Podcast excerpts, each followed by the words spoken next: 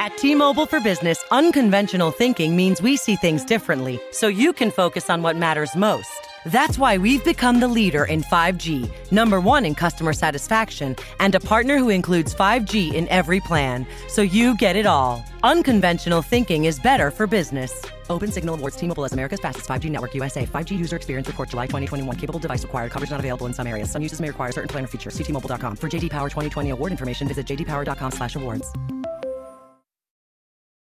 Hi, I'm Pete. I'm an IT manager slash superhero. Pete, bad news. Uh, what happened? I put a very expensive latte on top of my car, drove off, and it spilled. It's bad. How's that my problem? Oh, my laptop was up there too.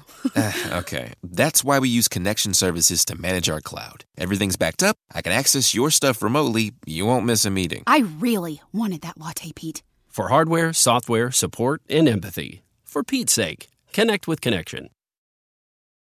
Ryan Ray and Ben Samuels present Bring in the Closers, a podcast on making deals and doing business.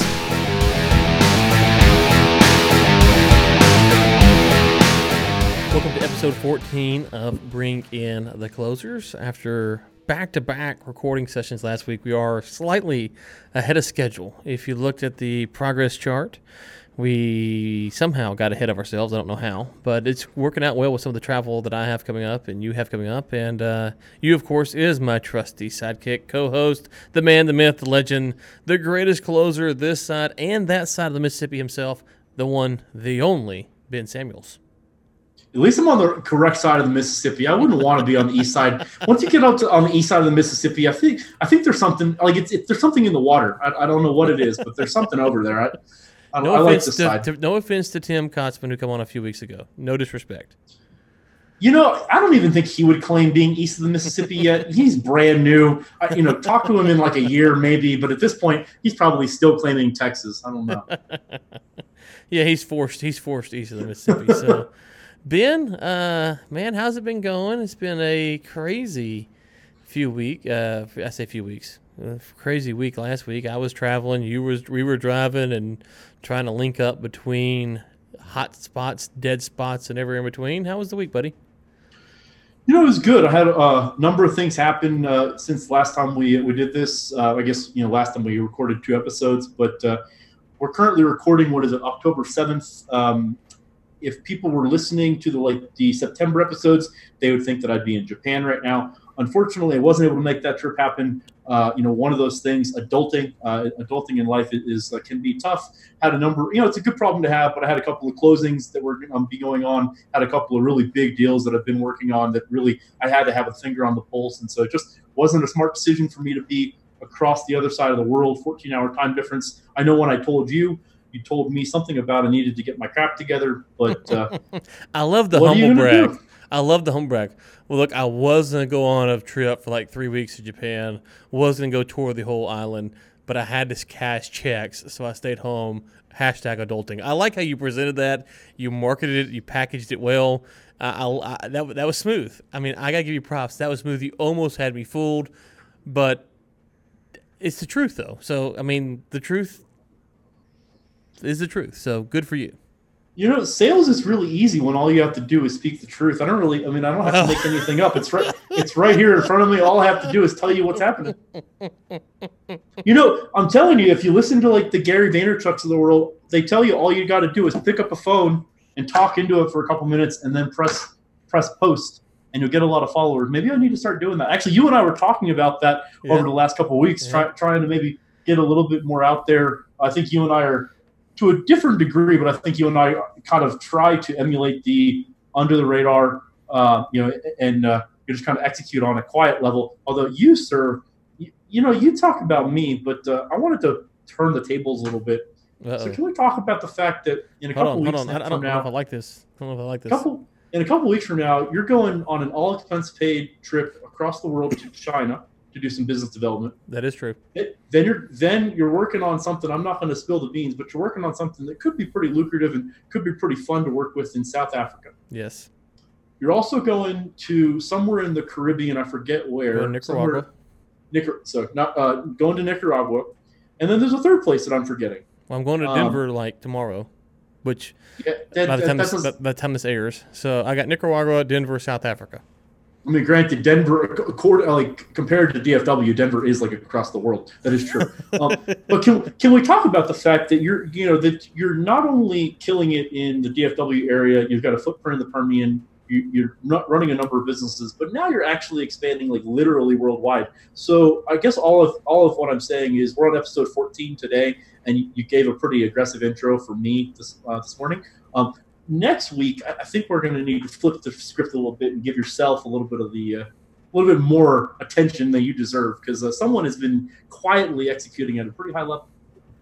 I mean, it's all true. I mean, what, what do want say? It's it's all true. No, yeah, you know, Ben, it's it's funny because um, one of the I didn't create this slogan, but one of the things I do believe in is having a lot of lines in the water, and I always use that analogy and I try to keep a lot of lines in the water, as you know.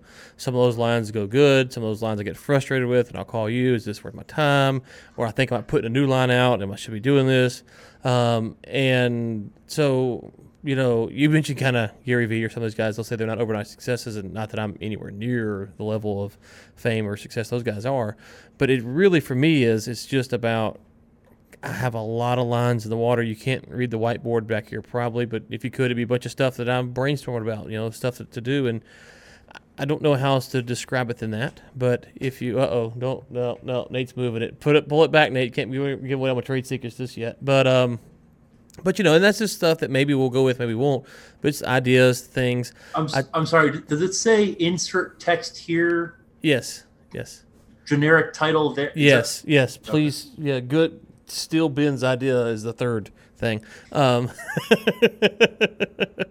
but you know, it, it's really just a lot of lines in the water, and we joke. I think second, third episode, I joked to you about your close rate, and we've kind of talked about that offline a lot. But the reality is, is there's plenty of lines that just the worm dies on the hook and nothing ever bites. And so these are just things that I've um, kind of kept, you know, kept bumping, and eventually got a few bites on. So we'll see how they how they uh, proceed moving forward. So, Ron, I'm curious. Uh, you know, since you since you mentioned it, I wanted to see if you wanted to talk a little bit about. I know in the in the previous episodes we've talked quite a bit, uh, you know, at length about communication tactics and how to be actively listening and all, and all these kind of things. But one of the things that I don't think that we've really touched on as much, and I wanted to hear your thoughts on. You know, so, what are some of the things when you're walking into a meeting? Let's say that you're trying to get business from somebody. So now we're not just talking about putting a deal together and trying to add value you know when you're when you have the R squared global hat on, mm-hmm. what are mm-hmm. some of the things that you're thinking about walking into a meeting about how to present yourself, how to um, provide, you know, how to you know quickly present the value that you can bring. What are some of the things that you're thinking about offline in your own head before even walking into a sales meeting like that?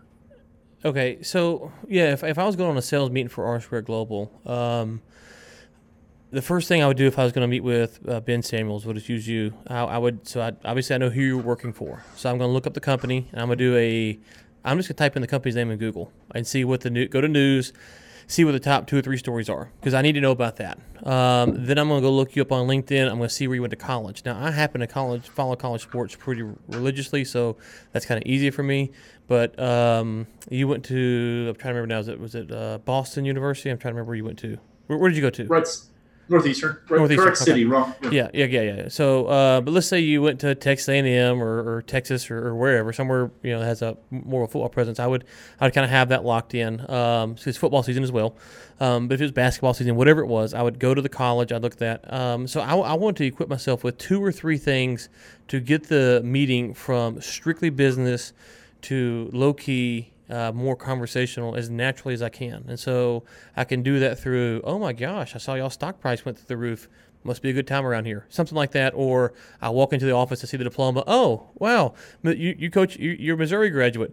Derek Dooley used to coach at Louisiana Tech, and I grew up being a big fan of Louisiana Tech, and now he went to the Cowboys. He's kind of a controversial guy. What do you guys think of him up there in Missouri? You know, um, so I, I'm going in with uh, two or three things, and those are easy. Those are easy things for me if it was something like uh, you know cricket or rugby, I'd obviously struggle. I don't know anything about those sports, but uh, I try to have two or three things, um, and then I'm looking for their office as well. Do they have a big deer head on the wall? Do they have fishing? Do they have family? I probably won't touch the family, but you know, um, I might I might go there if it goes. So I'm looking for before I before I see them two to three things to kind of get off of the very business feel of the meeting, and then when I'm in there, I'm trying to figure out is there a natural way to bring those to bear to talk about things that aren't just me selling you.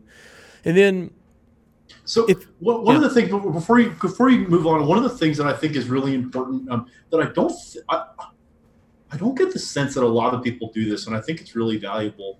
It can be so valuable just to, like you said, put the company's name in Google, and if you can offhandedly talk about a couple of the you know current happenings in their company, if you can talk about the you know the deal that they just closed or, or the contract they just signed or or something that they have done in the recent past, that in and of itself I find is really valuable because that tells that tells them that you're paying attention, you've done your homework, you know the market, you know what's going on. Like that in and of itself, you know, ju- just throwing something else, you know, throwing out something really quick that gets their attention. It's just like I said, current operations can be really valuable. That's something that I don't think is done nearly enough. And I, and I think that that in and of itself can really spark a whole conversation because you can talk about one thing, and depending on how you structure it, kind of how you mention it, you can really easily dovetail into some really interesting things. And sometimes you kind of get you know then disarmed, and they just start talking at you, and you can you can get a lot of information, and you can glean a lot from from what they're talking about if you, if you're able to kind of softball them something to get them going. Right. Now, the only caveat to that I would add is if it's negative news. So, for instance, uh, if you remember two years ago, Pioneer stock fell like 20%. Uh, I won't lead with that. You know, I'm not going to lead with, hey, your stock, you know, your retirement's going out the window. But, but you know, I need to say that because I've, I've told it to some people and they, they, they took it a little too literally. So um, I, I try to get- focus on it's positive. getting a little getting a little tight in here, right? Yeah. but uh, but I also do want to be aware if there is negative news, like they had a pipeline explosion or um, you, know, you know whatever it is. there- there- I do want to know about that because they might bring that up. They might reference. Um, well, look, we would bring you in, but right now we just had this deal over at so and so, and I want to know about so and so, so I can say, oh yeah, well, wh- what happened there, or tell me about that, or whatever. Because again, that's getting them off of what I'm trying to sell them into something they're more familiar with. So, um, but that, but good or so if it's good, I try to bring it in. If it's bad, I try to make sure uh, I'm aware of it. So the last thing I want to do is is go into a meeting and they just sold off, um, you know, uh, you know, 10,000 acres in the Permian and they're moving to the Eagle Ford. I'm going to talk about the Permian assets, right? Um, and that could be a good thing or a bad thing depending on why they're selling it off. But but so that information, you're right. It does. It, it- listen, think about this. One of the things I think is kind of lost, uh, Ben, is a lot of people want to be a number one. They want to kind of be the entrepreneur, the uh, or you know they want to be sales or do deals. The best person for those um, is the person who can serve as a number two. And here's what I mean by that. Um, when you interview someone, you want them to have researched your company. You want them to have known stuff about you. You want them to know know about the market. So when you go to sell someone, you're essentially becoming their number two, if you will. And so you want to bring as much value in that first meeting as you possibly can. Um, and so the better you can do that, the more the more uh, clearly you can communicate your, your value to them just by making them feel comfortable with you. Because if they don't, if they're not comfortable with you, it's gonna be hard unless you have something they have to buy. Um, it's gonna be hard, at least for us. It's been the other thing for us. It's important is that when we go to meetings, we don't always know if the person we're talking to is the person that can hire us because each company has someone different with a different title, different department, things like that. So to your original question what is my goal? If it's the first time meeting is to have those things and then to end the conversation with is this the person that can hire me or not? That's usually all i'm trying to get to. Now i'm going to you know transition and push and you know gear the conversation there. And then if that if i get to that pretty early if that's a pretty easy thing where ben offers up to me that he is the person then i have some secondary goals like we have to have msa is, you know how's that process like? Is that tough? Now i'm not going to push that because i've achieved my primary goal um, and then i can be conservative with their time and i can get out. I don't need to get the home run. They're not going to hire me the first day. I know all that going in. Knowing all that the goal the goalposts are pretty close. Is this the person to hire? If not who? If that goes i'm talking really really really well I might throw out the MSA at the end. It's hey, by the way, Ben, you said that you you know uh, you guys might have some work. It's going great. Is the MSA process difficult? That's all I ask. Is it difficult? Because sometimes it is difficult and sometimes it's not. If it is difficult, they will tell you, yes, it's very difficult. It's very strenuous. Now, I know that if I'm going to try to get work with these guys, it's a very strenuous process. The MSA, I'm depending on how they say that, the tone, how it's presented to me, I might explore that a little more. If they say, oh no, it's super easy. It's just a day. It's a it's a um, it takes about 20 minutes to fill out. Well, if they say that and they're very upbeat about it, I might throw out there, well, if that's the case, can we go ahead and get that sent over to my guy to have him look at it? I have a standard script that I say there. We don't have any problem. I talk about we work for big companies, work for small companies. We have I mean, I have three or four things that hit. Ta, ta, ta, ta, ta, I try to get the MSA right then. Um, if it, but that, but again, those are I don't want to call them extremes, but they have to. Ha- I can't stress this enough. It has to be presented to me in a manner that I don't feel like when I hit them with "Will we do the MSA with me today?" that they're going to feel like, "Oh, whoa, whoa, whoa, whoa." I don't want to get them because I don't want to get them back on that business mindset. Does that make sense? Yeah, one of the things I love that you said right there is setting the goalposts because you know traditional in a sales meeting, a traditional close can be thought of. Okay, the person is writing me a check and I'm, where there's a transfer of goods. Mm-hmm. But in these meetings, especially in like what you're talking about, a, a close can be something a lot shorter than mm-hmm. that. It can, it can it can be getting in the door. It can be just as simple as getting past the gatekeeper. That can mm-hmm. be a win. That can be a mm-hmm. close. And so one of the things that I that I wanted uh, to dial back um, and talk a little bit more about, um, maybe not necessarily specifically about R Square Global, because I think that that sales cycle is a little bit different. Sure. But you know, if you're a, if you're a traditional salesperson listening to the podcast, what are some of the things that you would recommend? What are some of the ways in your career that you have found to be the most effective to get past the gatekeeper? What are some of the ways that you have found that you, you can get to the decision maker the easiest, the best, the cleanest? Yeah, that's a tough one. Um, I wish I said I had a, a standard answer. I have things that I do, and I'll kind of go through those. I don't know if any of these are are, are, are um, going to be home runs for you. So I'll, I'll start and, i and I can softball and, you know, and I can I can let, let's let me softball this one up to you and you, you tell me how this sounds. Okay. So one of the things that I'm thinking about when I'm trying to get it past the gatekeeper is okay. The gatekeeper's job is to cut out cut out all the riffraff mm-hmm. to get rid of the noise. Right. Their, mm-hmm. their job is to make sure that anyone getting past them is someone you know that, that's actionable that needs to talk to whoever the, the point of contact is. And so a lot of times, what I'll say to a, a gatekeeper is, you know, Ryan, I, I, totally understand that you know your, your, position here is to make sure that anybody that gets, and I'll say this, you know, any, anybody that gets past you is someone that's valuable, someone that's worth the time of you know of your manager or of you know whoever the, you know, the name or, or what have right. you. Um, and, and I understand that, my job is to make sure that the information that I'm providing is communicated the right way, communicated the best way. And it's probably best to hear it from me. And so rather than play telephone and maybe, you know, be misrepresented or, or, or, you know, or even really just put the onus on you to explain what I'm trying to do to the person in charge, what would it look like if I just was able to get the email address of the person that you know that I'm trying to talk to, and I can copy you on the email, but at least that way the information is coming directly from me, and so that, that way you know I'm able to pre- present it in the um, you know in the best way. Um, yeah. No, something so, like that. Yeah. So let me ask you this: When you're talking about gatekeepers, are you talking about like the, the secretary at the front desk, or are you talking about uh, Bob, who you got referred to, but Bob's not the person, but he's not going to give you over to to Sally, who's the right person? So we're which kind of gatekeeper are you referring to there? And that's a great question, and I did stumble, um, you know over that a little bit because that was totally on the fly. Sure, um, but sure, but sure. It, you know I, th- I think that that message can be tweaked for, for both sides. I mean, yeah. in, in general, so you know if you're talking to the secretary or you're talking to the office assistant, really, I mean, a lot of times, and it sounds bad, and, and I don't want it to come off the wrong way, but a lot of times that person doesn't know enough to know how to how to frame something to their higher up. And so really they're just tasked with okay, anybody that calls you, anybody that emails you, tell them to go away. Mm-hmm. Rather than you know, okay, you can listen to their information and then distill it and tell me what I need to know. Mm-hmm. It, uh, whereas the other, you know, on the, on the second side, if it is a traditional number two, you know, a lot of times I will, I will pitch that person, you know, to kind of gain their tr- gain their trust, gain their confidence, and then again you know, listen, I, I, know that you're probably not the decision maker on this, and so what, you know, what do I need to do to make sure that this information is being presented the right way to John, or you know, or what have you? Um,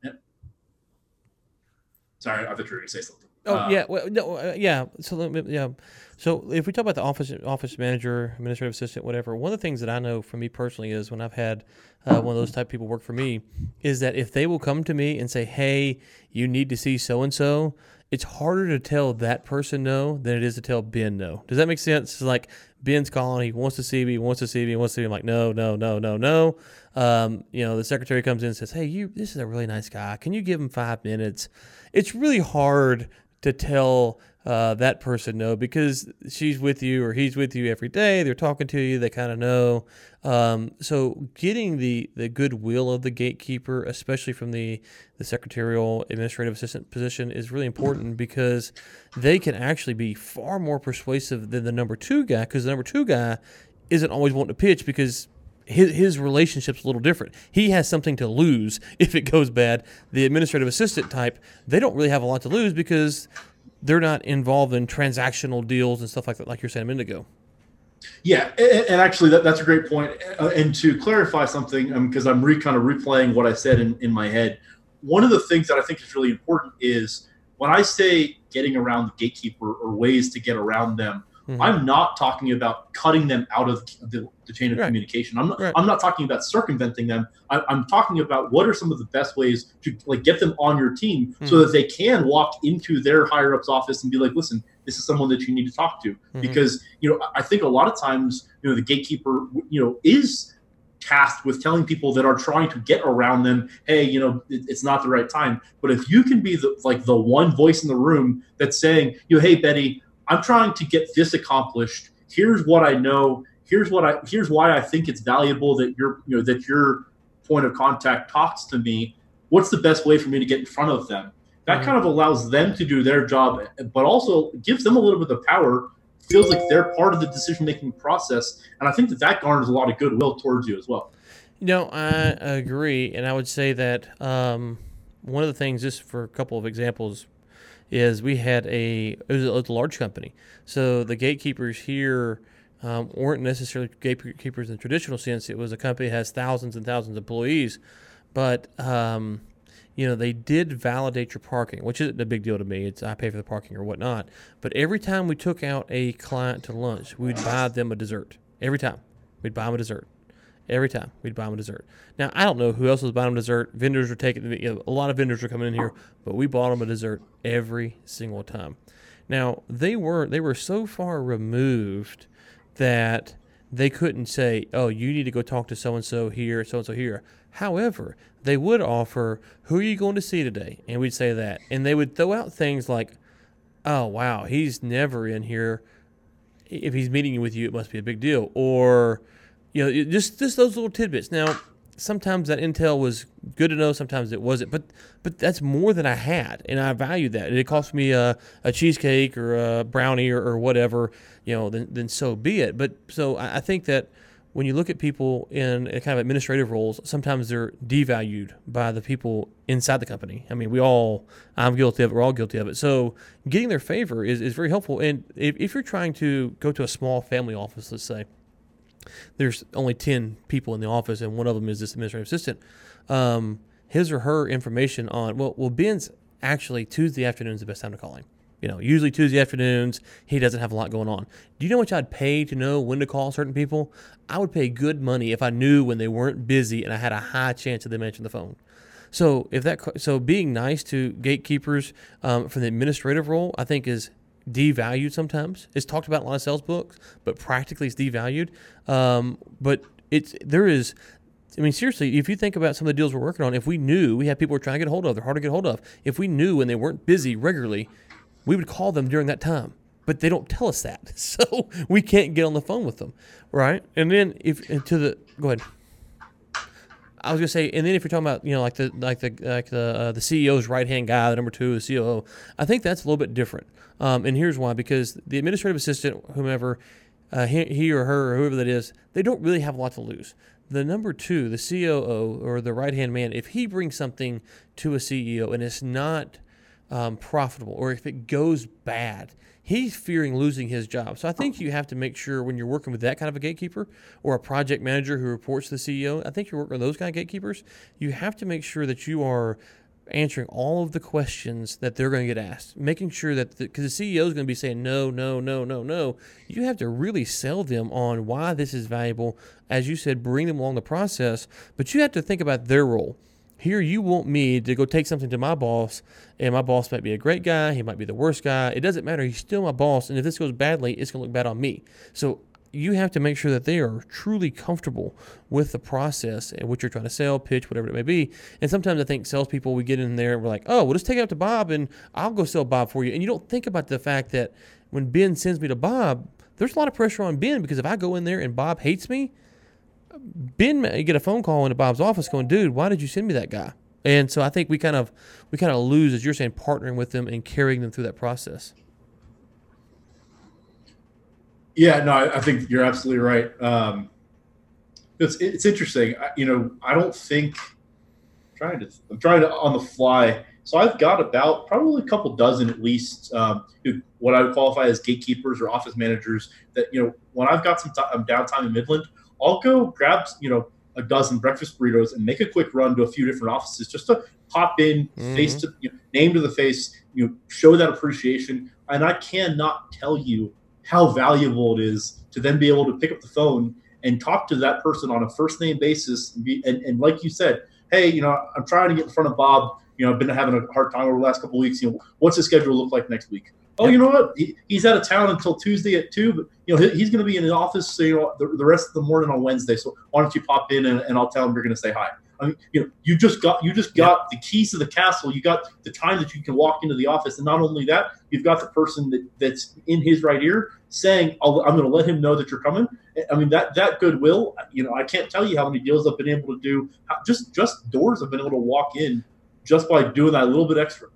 Yeah, so the, the scale could be little as a little slight passing remark that's kind of helpful to know all the way to the person who actually sets the schedule for the, the decision maker, right? Because, like you're saying, sometimes they set the schedule, and if you want to get on the schedule, you have to talk to this person. So even if you talk to Bob, he would say, "Hey, go call Sally; she'll get you my schedule." So Sally can reverse engineer the process and just put you on the schedule. Um, and then she she walks in there and says, "Hey, uh, Bob." Here's Ben Samuels. He's the guy I told you about the other day. And then all of a sudden, the, the, the whole ethos of the meeting changes because of that introduction. So I, I, I think it's it's um, something that's that can't be undervalued. Um, I mean, it can't be overvalued enough because people aren't really taking advantage of this. And I get it. It's, it's easy to try to go straight for the, for the top dog, but um, it goes back to that line on the water thing. You can be trying to get in touch with the top dog while also talking to the gatekeeper. There's no law against that that I'm aware of. Not in the United States, at least. No, absolutely. I mean, you know, if you're trying to, if you're trying to accomplish a goal, why not try to take a number of different avenues to get to that goal, right? I mean, you, mm-hmm. you're, you're, everything that you're doing is moving you closer and closer to where you want to go. You know, yeah, I think that what we're talking about today, you know, again, these are not complicated concepts, right? These are not like high level. It doesn't take a lot of intelligence to do these things. But you know, the, for the people listening, you know, if you take the time to you know, it can just be as simple as one of the things that I try to do, um, and I, I will fe- freely admit on the podcast today, I don't actually handwrite them myself. I have someone that does it for me. But but most every single meeting that I take on a first meeting, and especially after sales meetings, I'm going to write a thank you note to them mm. and send a thank you note in the mail. I'm not talking about an email. I'm talking about an actual thank you note that someone has written, handwritten, put in the mail with a stamp I, I, think that little things like that are just kind of glossed over these days, but can be huge value adds and really get you on the radar. They, they really can stick out. Yeah, I had one of my sales guys doing that for a while, and he did get some feedback on that. That you know does, especially when you know if some of our bigger clients that we're dealing with, they're getting salespeople all day, every day. They they will not remember you tomorrow if you call them. Had lunch with you today. Hey, this is Ryan. Ryan, uh, we had lunch yesterday. We're at uh, what Oh yeah, yeah, yeah. So you know, you be short, short attention span because they're getting bombarded. So I think you know it actually can. Yeah, I, am glad you brought that up. It can separate you from um, that, from the noise, that, as you say. That just reminded me. You you kind of gave me some crap for it, but I'm to say it anyways. Oh, um, no, nothing nothing about you, but like a few months ago, I think this was like six weeks ago or two months ago. I got a phone call from somebody, and I forget exactly because this was a while ago, but he said something along the lines of, "This is you know Joe Smith." From such and such organization wanted to follow up with you on the webinar that we had on oh, such yeah, and such yeah, topic. Yeah, on such a topic, uh, what did you think? Yeah, and that's all he. That's all he said. Yeah, and I, you know, and I, you know, I'm I, I have a pretty good memory, but I listen to a lot of webinars, and I'm like inundated with the information on a consistent basis. And so I said, you know, uh, Joe, uh, or you know, whatever his name was, Joe, that doesn't ring a bell. Can you tell me a little bit more? And he said, you know, it's from this organization. We were covering this, and this was like six weeks ago. It was sometime, I think it was like early September, maybe late August. And I said, um, I'm really, I'm having a hard time remembering what was the date of the webinar.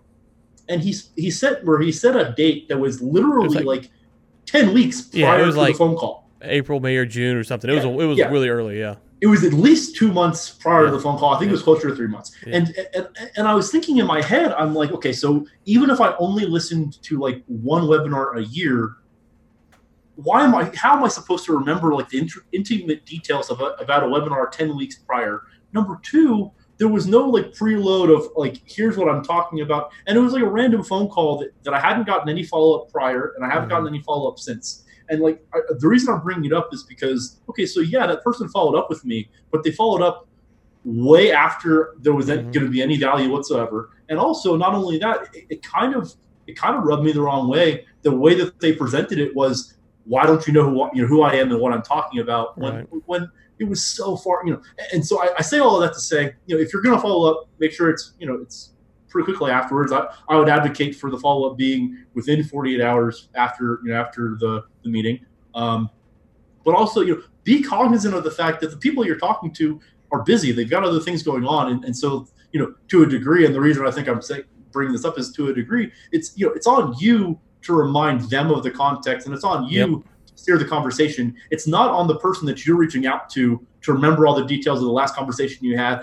So if you're talking to somebody about like the intricate, or if you're you're in the middle of a sales process and you're talking about product specs or any number of different things, it's not on the customer to remember those details. It's on you to remember those things and continue the conversation and, and, and you know package it up so that you're making the other person's job as easy as possible, as opposed to scrounging for details. No, it's funny you say that because I have a little script in my head that I use. I, I didn't.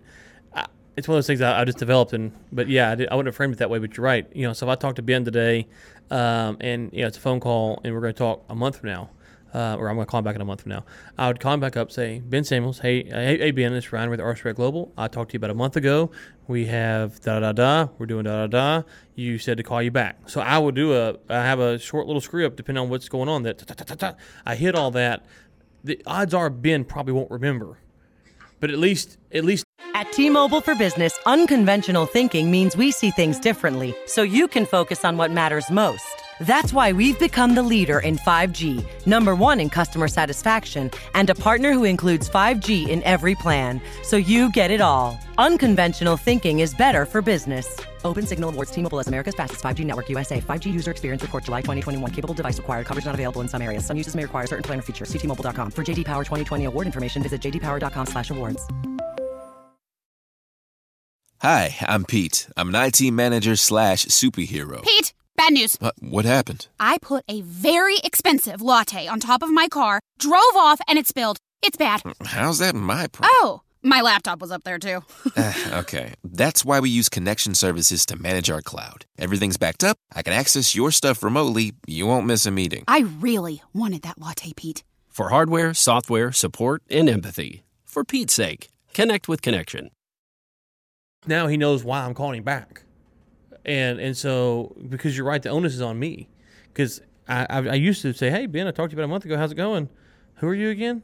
Well, so and so, so and so. Well, what, are you calling about? Da da da. da. So now I just got I just take the script, and I just plug in, plug and play. Who am I? What am I doing? When's the last time we talked? You know, hey Ben, sorry about lunch ago. Had coffee down at uh you know Starbucks or wherever it was. We talked about this, this, and this. Just want to follow up on that, see where things are at. And By, by the way, before before you go any farther, one of the things that, that if you're listening to this, that's really important is that it may seem you know irrelevant or not you know not really consequential that you say like hey how's it going? and then listen let the person respond and then go into hey here's why i'm calling. But i think it's really important. The the hey here's why i'm calling. Here's the you know here's what i need from you. Here's how long it's going to take how's you know how's it going? All is in one breath and then you let the person talk. I think that that is really important because that allows the person to say hey i don't really have time for this right now. Yep. hey you know you absolutely let you know i remember you. Hey i don't remember anything you just talked about. But if you say hey my name's ryan ray.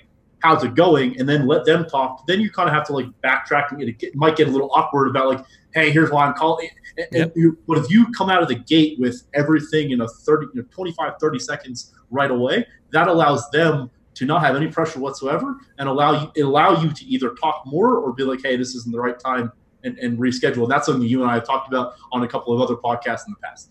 Yeah, no, no, no, you're right. The one breath thing, you gotta kind of take a deep breath before they answer. But yeah, and you know, I, I have a tendency to mumble and talk too fast, so I gotta kind of slow it down. But you're right, it is, and it's one of those things where, and I would say this about most of, uh, we've talked about this some, I think on here, but definitely offline, is a lot of the things I've developed. Obviously, some of the things I've gotten from books, like uh, Never Split the Difference. Can't emphasize that enough.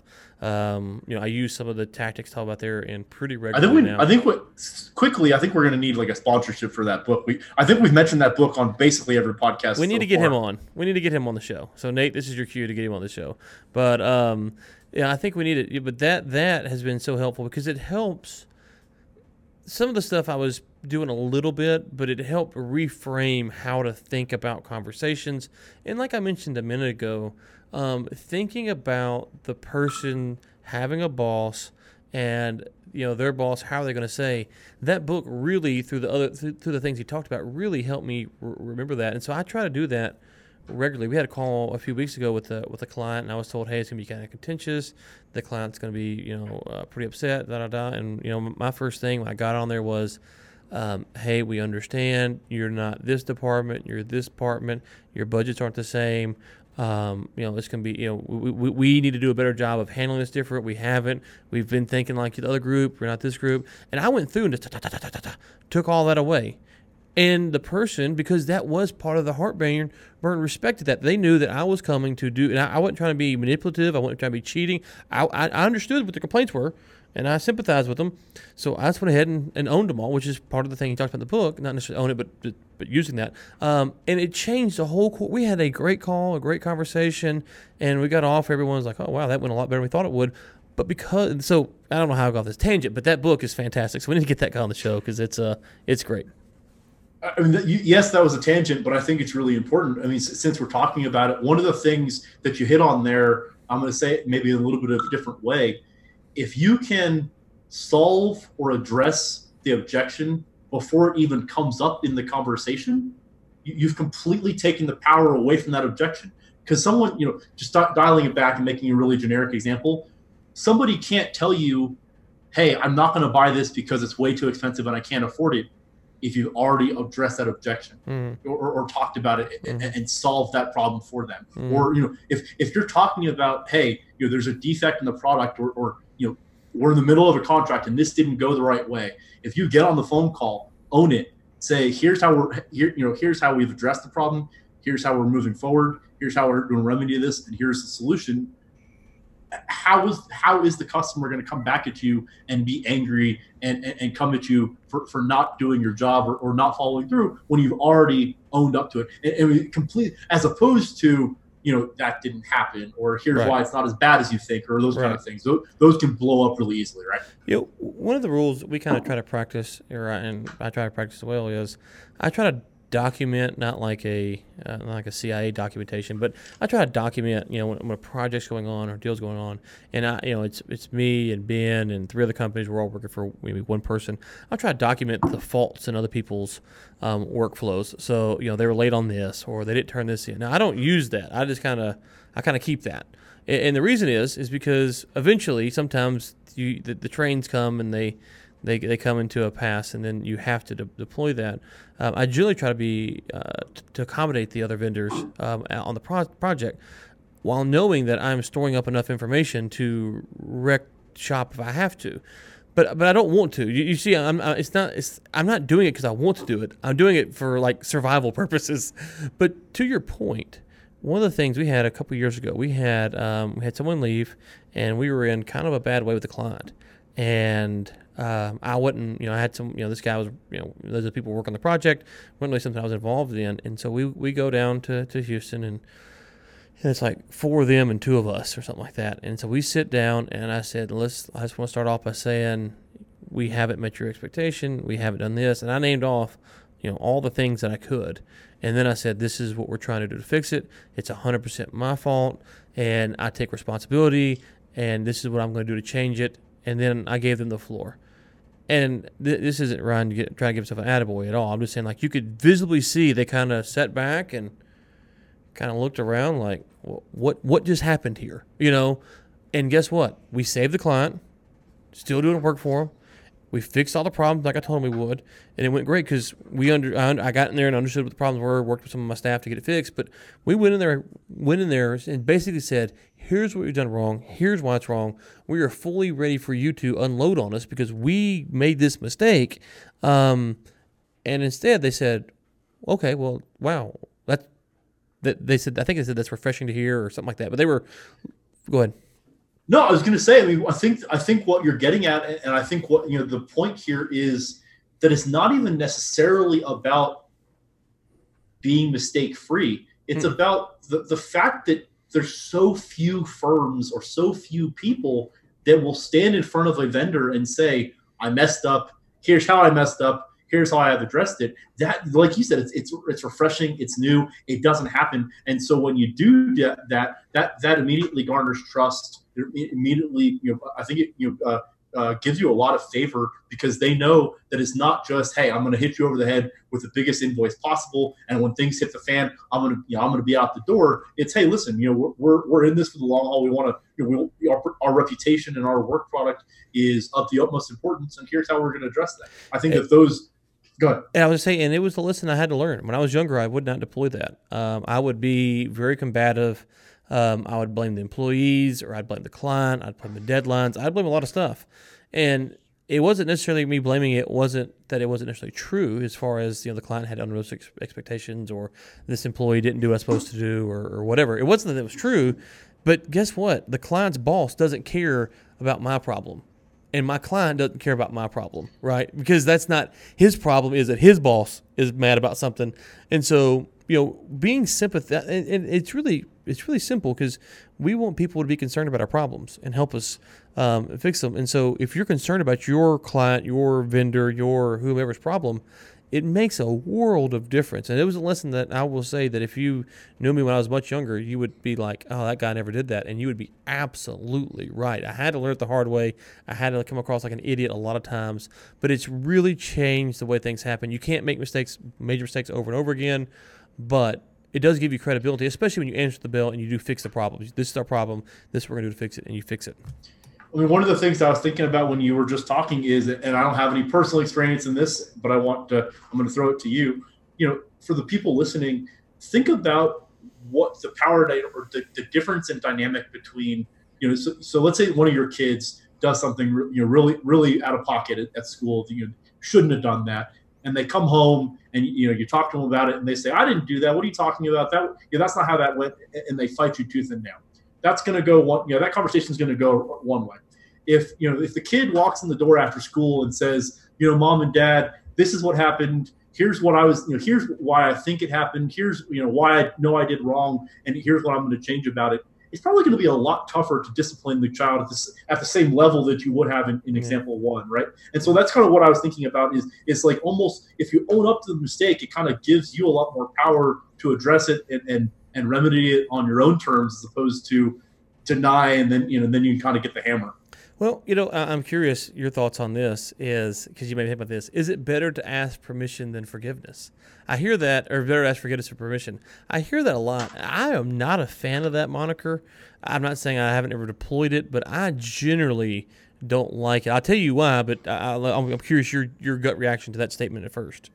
Yeah, I think we probably have the same gut reaction. I think that there's I think it's one of those things that where you know it depends, and there's a time and place, and I think there are certain instances where you know you can take some certain liberties that might you know in the interim may not look great, but you know, but you can get to the finish line. But in general, no, I, I certainly don't adhere to that model. I, I, think that there, I think it's always best if I mean, we've we've talked about since literally episode one, set the expectation the right way on the front end, right? Mm-hmm. So if mm-hmm. I were to tell you, like, if I were to say, you know, ask for forgiveness, not permission, that's to me, those are on opposite sides of the spectrum. So I'm certainly on, you know, on the front end. Yeah, it, it, it, there's a couple things here that that that the reason it bugs me.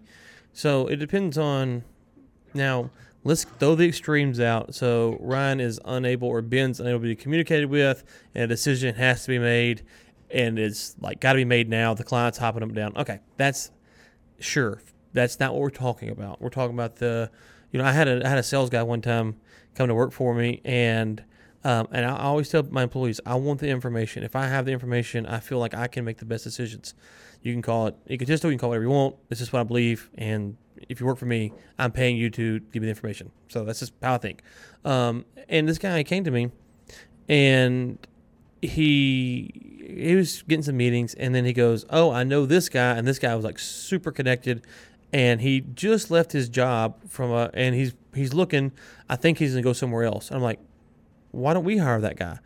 He's like, "Well, it's probably too late." And I was like, "Well, when did he leave?" And it's like right when the guy, you know, it was within the time that the guy had been working for me. Let's say he started on January 1, the guy resigned January 30th, and this is like March 15th, you know, so there's like a month and a half in there where he could have told me about this. And I'm like, why don't we hire the guy? Like, well, you know, uh, I don't know. He may already have a job, da da da. And I'm like, well, why didn't you tell me about this?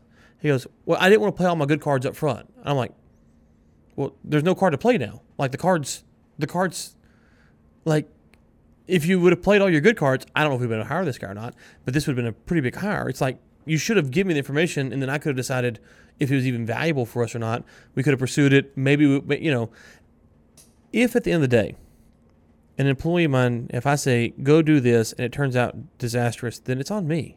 I told him to do that, and I can live with that.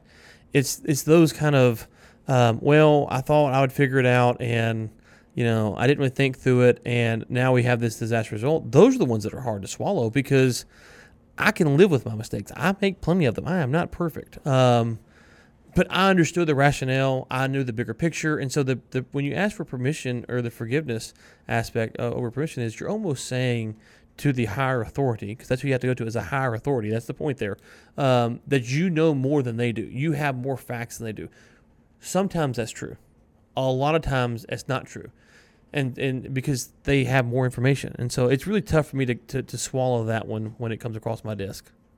Absolutely. So for those that are listening that are in a more traditional sales role, here's what I would tell you: part of your job, maybe not maybe not a, a majority of your job, but part of your job is to be the ears and eyes on the ground for the people above you. Hmm. To, to be the people with the finger on the pulse, and that doesn't mean making sales. I'm, I mean, you know, when you're at the taco shop around the corner, be listening. And if you hear something that you think may you know, may be relevant, forget of value, just relevant.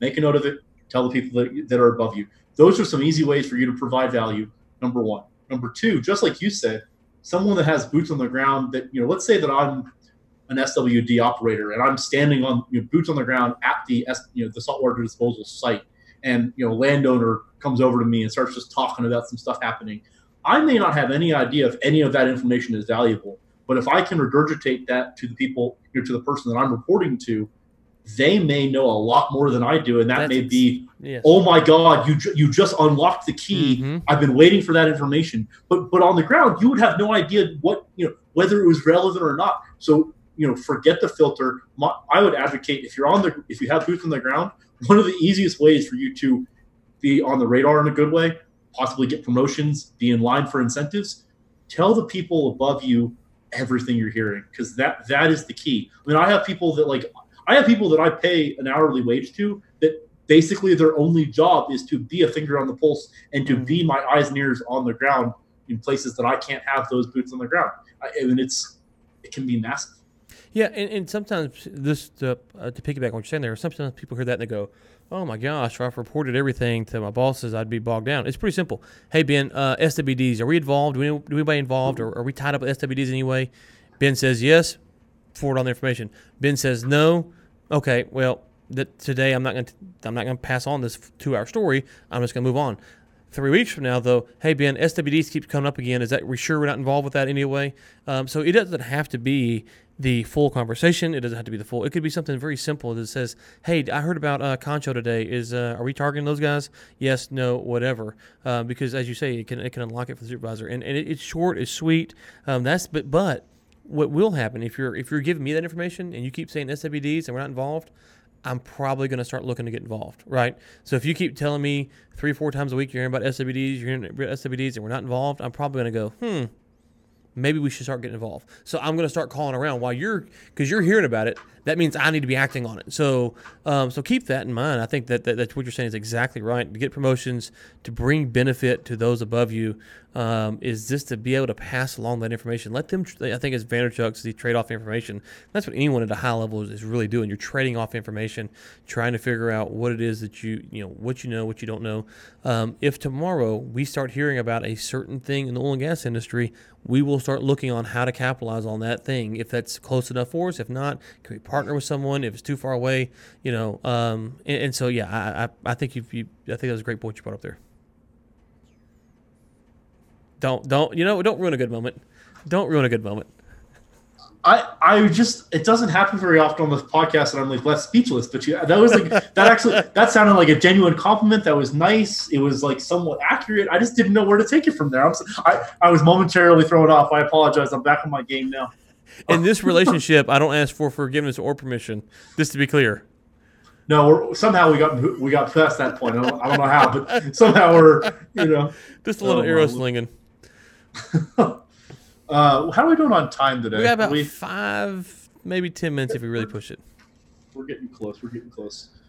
Um, yeah, you know, I, I think those were some great points. I, I, I had a follow up in the middle of what you were talking about, but I but you had so many good points that it got lost on me. Actually, to circle back to something that we've talked about previously, you, there was something that you said that I don't have my piece of paper and a pen out uh, to, to, write down because I was going to say something in response, and I didn't do that. So I failed uh, my own mission here.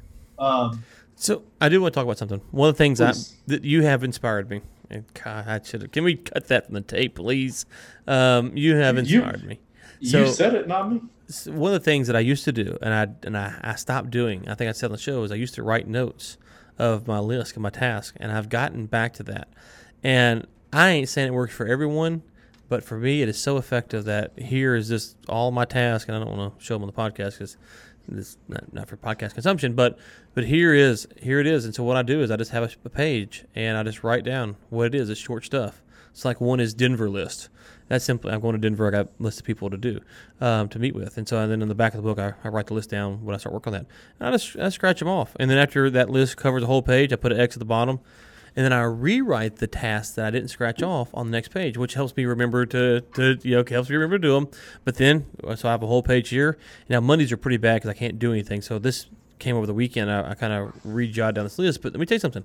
My I have gotten more stuff, small stuff, and some big stuff done over the past week because I've gotten back into that mode, and um, I, am enjoying it. I'm digging it, and it's uh, I kind of owe you some partial credit for that, as much as it pains me to say so I'm curious. One of the things I think I may have mentioned this on the podcast, and we may have talked about it, but since you brought it up again, I'm, I'm curious. Um, one of the things that I find myself doing a lot of times is I'll, i do the same thing. I've got a written list. I was actually looking for it while you were talking, but I, I don't have it right in front of me. Um, but there are times where I will write a task down that I've already completed just to be able to cross it off.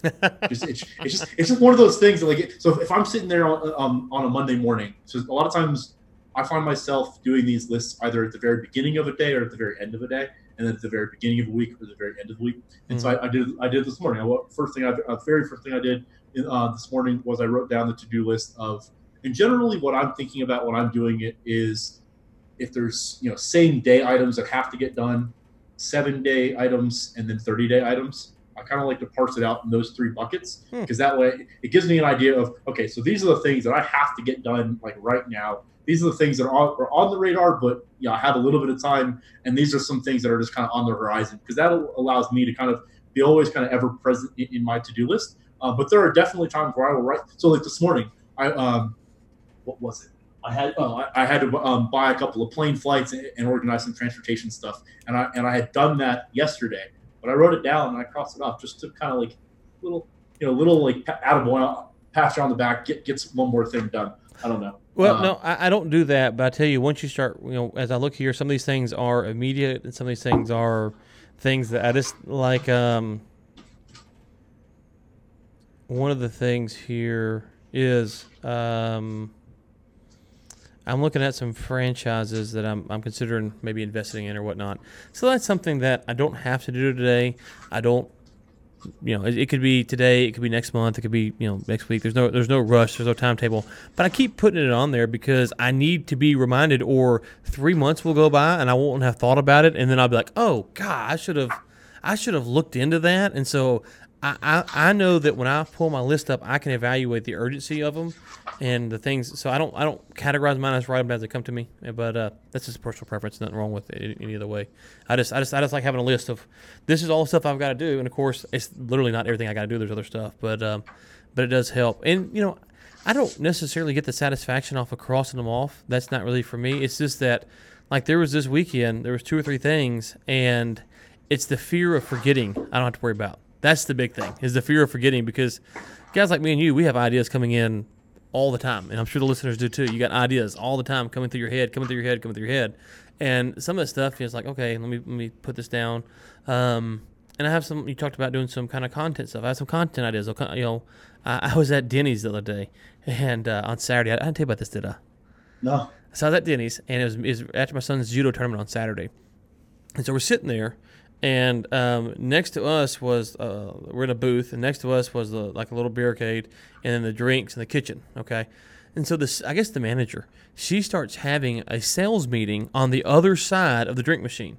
So she is talking towards us. So her voice is projecting towards us, and she's talking about the sales of the upsell, the upselling stuff like uh, you know milkshakes or extra waffle or, or whatever it was. And so she starts going through the numbers of all the stuff and how they're not hitting it compared to other national sales. Now I'm sitting here with uh, my my wife and I got four kids. My wife and one kid had left, but I'm sitting here with myself and other three kids. And so she's going through this and she's loud. I mean, I'm a loud talker too, so I'm sympathetic, but she's loud and she's projecting. And it's like, I don't want to hear about you trying to upsell me while I'm physically in your restaurant. Okay. Like, this is a bad idea. And, and so she goes through it, and then she's, and then she, I think she cussed once, and she cussed twice, and I'm like, "Hey, I'm sitting here with my kids," and she goes, "Oh, oh, uh, I, I'm sorry. I, yeah, I, I, I, I, I, as soon as I said it, I wasn't thinking. I'm like, uh, I'm like, well, it's, it's a little bit ridiculous, and it was, it was the absurdity of the, of the cursing on top of the fact that you're having a sales meeting four feet from me while I'm eating at two o'clock in the afternoon. On top of that, I didn't get any service the whole time you have the sales meeting because you're having my waiter stand there listening to you drone on about trying to upsell. And so the whole thing was absurd to me. Um, and, and so it frustrated me because of, and so, anyways, with that being said, I thought that's a good content idea is how not to, you know, why you shouldn't talk about sales numbers in front of customers. So I got the book out and I wrote that down.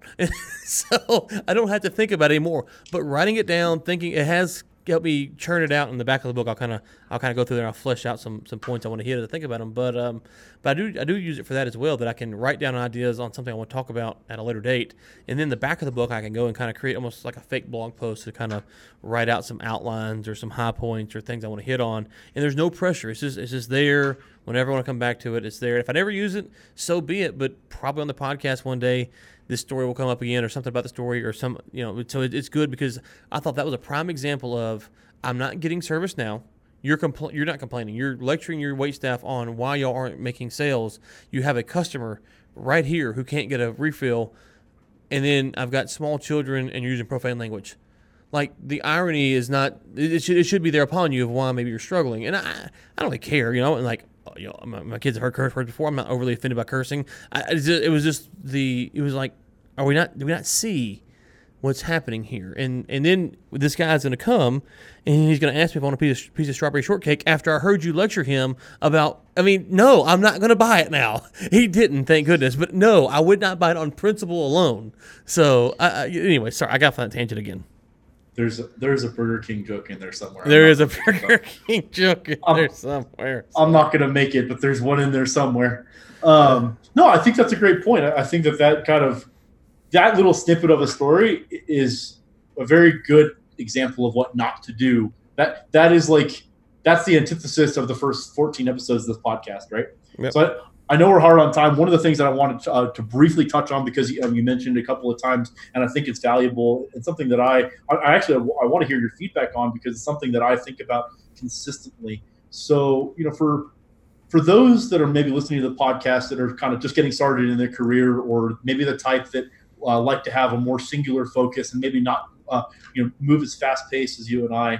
Um, one of the things that I have found in my day to day life these days, quote unquote, is you know, things that are actionable, hot items. You know, sometimes it takes me a week, maybe two weeks to get even to like the highest of the priority things. I think what I, I guess at a high level, what I'm painting is that the the sales cycle or even the communication cycle sometimes for me can be pretty long. But uh, you know, if someone emails me and says, "Hey, I need a little bit of your time," you know, there are times where I just functionally don't have the bandwidth to even engage on that for two or three weeks, even though it's something that I want to engage yeah. on and I, and I want to do. Um, and, and I know that there are times where I will reach out to someone and they'll say, you know, hey, you know, get back to me in a month or get back to me in six weeks. And you know, there are times where I will take that as I didn't provide the right value or I didn't say that the right way or they're pushing me off.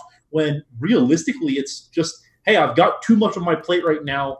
I can get to you, but it's going to be a little while. What would you say in terms of you know if, uh, to the people listening, how to kind of balance you know find that balance between respecting you know the fact that sometimes it's just going to take the stakeholder or take the business owner some time to get back to you but it doesn't necessarily mean a rejection um, but also it's not necessarily in my opinion an invitation to become more aggressive and more more persistent i think there's something to be said for you kind of have to read the read the room read the person what, what would you say to that and also i mean do you find the same thing i mean you know like i said for for me it just takes some time you know some sometimes it takes extra time to get something on top of my plate, even though it is something that, that you know that I do want to act on. Yeah, no, I think you're right. I think it's, um, I think it goes back to where we started at, which is about having a lot of lines in the water. You know, if everything that you are working on is dependent on this one person getting back to you, the pressure to make that call perfect, the follow up email perfect, the handwritten note perfect, it's really overwhelming because if this person doesn't get back to you immediately, you almost feel like your your your whole business is going to fall apart. Um, and so I think the I like to have a lot of lines in the water. I like to have a lot of people that I'm talking to. I like to know um, that that if um, one deal doesn't happen, that there's other deals in the pipeline. So I've gotten better about being able to take that, and that's strictly a function of having more lines in the water. If I have three lines in the water, I get really nervous. I want to press it. I want to pressure the person to get back to me. If I've got 100 different lines and Ben can't talk to me today, I've got 99 more I need to go check. And so, and then I'll just make a note, call Ben six weeks, like he asked, send a follow up email, thanks for your time. And then in six weeks, I'm following up. So for me, I handle that best by having a lot of lines in the water because I don't get focused on Ben not getting back to me. I've got 99 other things to do. If I've got three things, then I get really paranoid on did I call him at the right time? Uh, should I follow up? He said six weeks, but maybe three weeks would be better. And I start talking myself into almost losing the sale because um, I'm going against his wishes. Does that make sense? Yeah, absolutely. I think that's really valuable. I think that it's, frankly, I think it's different when you're talking about what you know what you and I do versus you know the boots on the ground sales guy that's working for you know XY company, right? Because they're, you know, they may be sterilized into, okay, this, this is your territory and it's a finite territory. So you have a finite number of customers. And so there may be, to a degree, there may be only so far you can, you know, kind of put out those lines, if you will. Uh, but no, I think that's really valuable. Um, what I would say is, you know, there's always, I take those opportunities to, you know, become more effective and more efficient.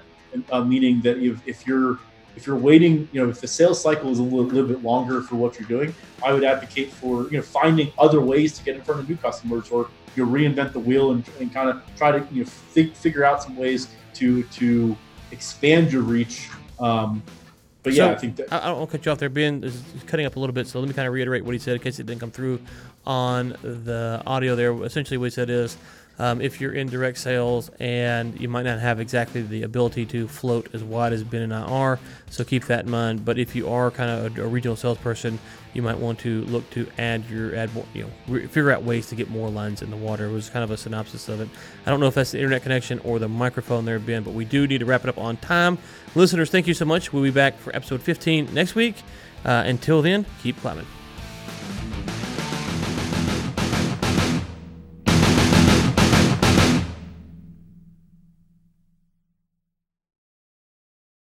Hi, I'm Pete. I'm an IT manager slash superhero. Pete, bad news. What, what happened? I put a very expensive latte on top of my car, drove off, and it spilled. It's bad. Mm, how's that my problem? Oh, my laptop was up there too.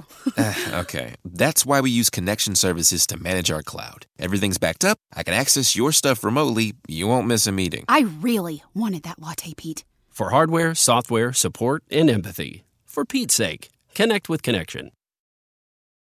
Hi, I'm Pete. I'm an IT manager slash superhero. Pete, bad news. What, what happened? I put a very expensive latte on top of my car, drove off, and it spilled. It's bad. How's that my problem? Oh, my laptop was up there too. Ah, okay, that's why we use connection services to manage our cloud. Everything's backed up. I can access your stuff remotely. You won't miss a meeting. I really wanted that latte, Pete. For hardware, software, support, and empathy. For Pete's sake, connect with Connection.